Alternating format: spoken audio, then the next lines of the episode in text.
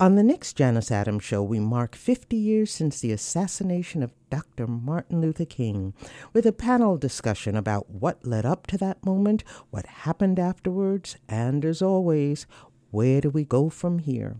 Here's Irma McClaurin.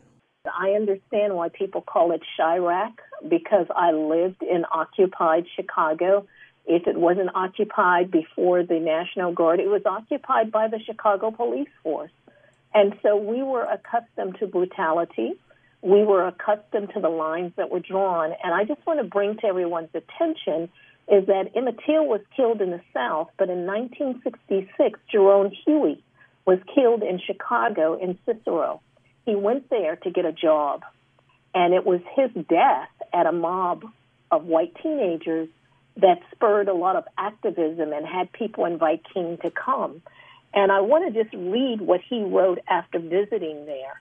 Quote, I've been in many demonstrations across the South, but I can say that I had never seen, even in Mississippi, mobs as hostile and as hate filled as in Chicago. End quote. King pointed out to me what I always knew, which is why I left Chicago and I've never been back except to visit, is that I needed to get out of that space because of how it was constructed.